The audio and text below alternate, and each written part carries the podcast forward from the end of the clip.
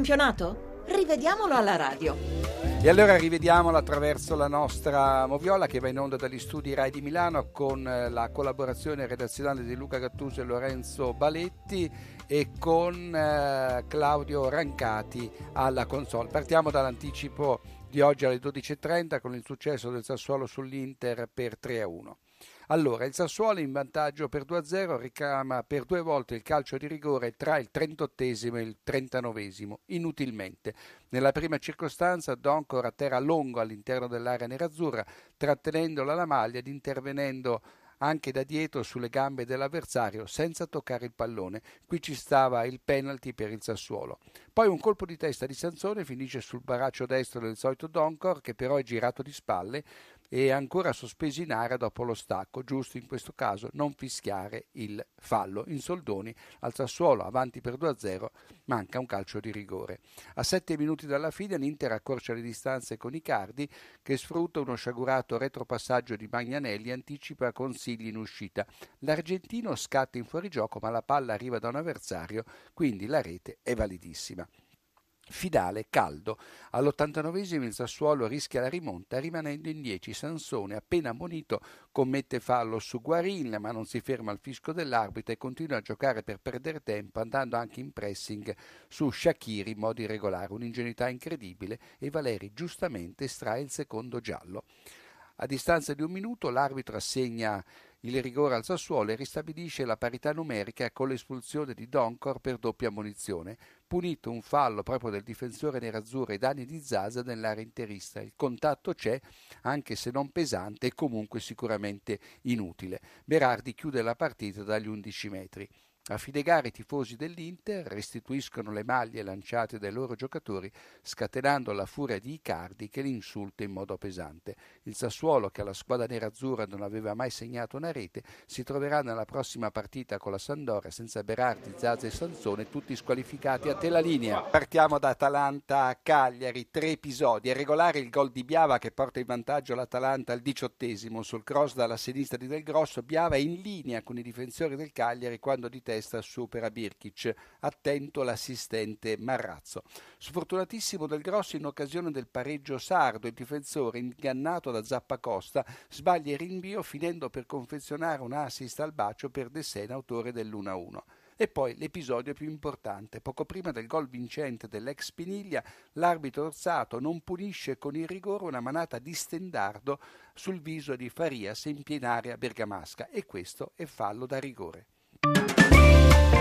Passiamo a Cesena dove la squadra romagnola ha colto una sorprendente vittoria sulla Lazio per 2-1. Manca un rigore per parte e poi vedremo anche eh, perché è viziata da un fallo la rete di Close.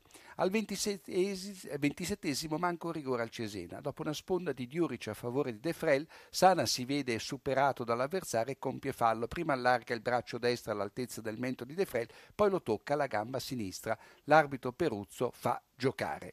Al 35 Candreva segna gioco fermo sull'assist di Mauri, pescato giustamente in fuorigioco. Al 54 tocca alla Lazio lamentarsi per il rigore negato dall'arbitro. Capelli da terra ostacola furbescamente Close, impedendogli di proseguire l'azione. Ancora tre minuti e Sana ferma fallosamente De Frella al limite dell'area trattenendolo con un braccio. L'arbitro non fischia scatenando la furia dei giocatori cesenati che chiedevano l'espulsione del difensore laziale per fallo da ultimo uomo.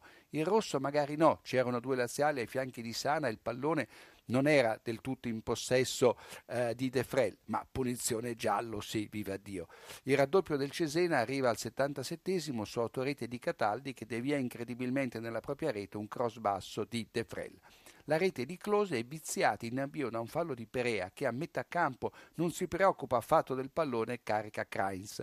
Il tutto dieci secondi prima che Close riduca le distanze. La giusta protesta costa l'espulsione a Di Carlo, l'allenatore del Cesena. Riprendiamo dal successo del Napoli a Verona sul Chieva. Al diciassettesimo sul punteggio di 0-0 Higuain segna gioco fermo dopo essere stato pescato correttamente in fuorigioco.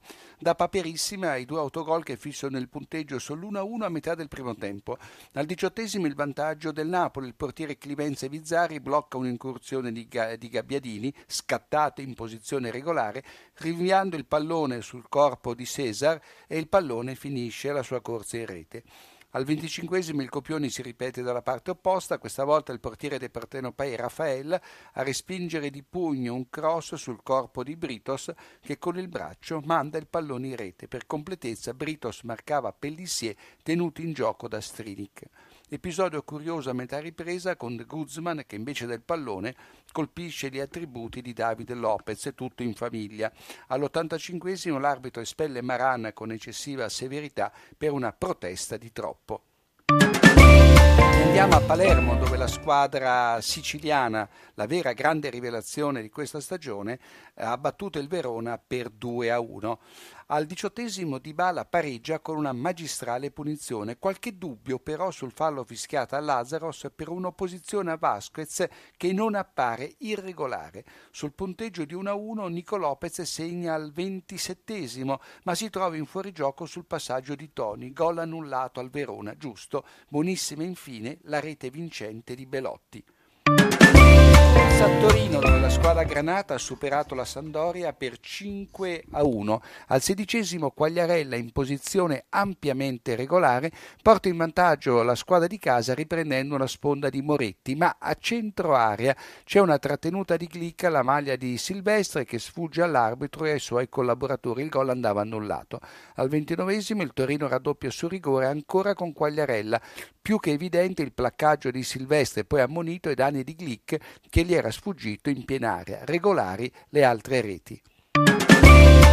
Chiudiamo con Udinese Juventus. Al settimo di Natale viene fermato a tu per tu con Buffon per fuorigioco, giusto. L'attaccante eh, viene a trovarsi oltre la linea dei difensori bianconeri sul passaggio di Gabriel Silva. A metà ripresa manca una punizione all'Udinese per un fallo al limite dell'area di Casares su Terò negli ultimi dieci minuti le prime e uniche ammonizioni della partita. Prima Licksteiner trattenuto ad Allan, poi di Natale fallo di mano, corrette entrambe le valutazioni di Gervasoni.